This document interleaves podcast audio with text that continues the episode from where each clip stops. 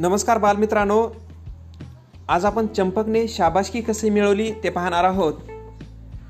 इयत्ता दुसरीमधील मराठी विषयातील हा पा हा पाठ आहे चंपकला शाबाशकी मिळाली.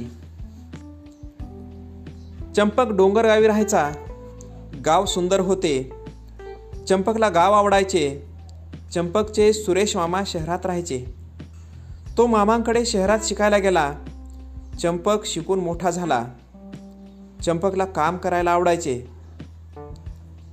चंपकने नगरपालिकेची परवानगी मिळवली. मामानी मदत केली.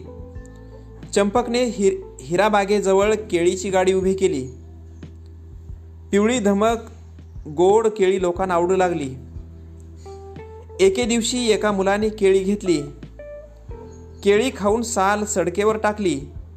मागून आलेले आजोबा सालीवरून घसरले. पडता पडता सावरले. चंपक धावत मदतीला गेला.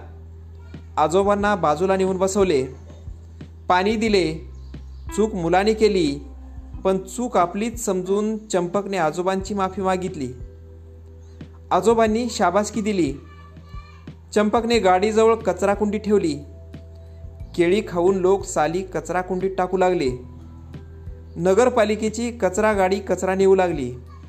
सडक साफ राहू लागली. चंपकला आनंद झाला. धन्यवाद.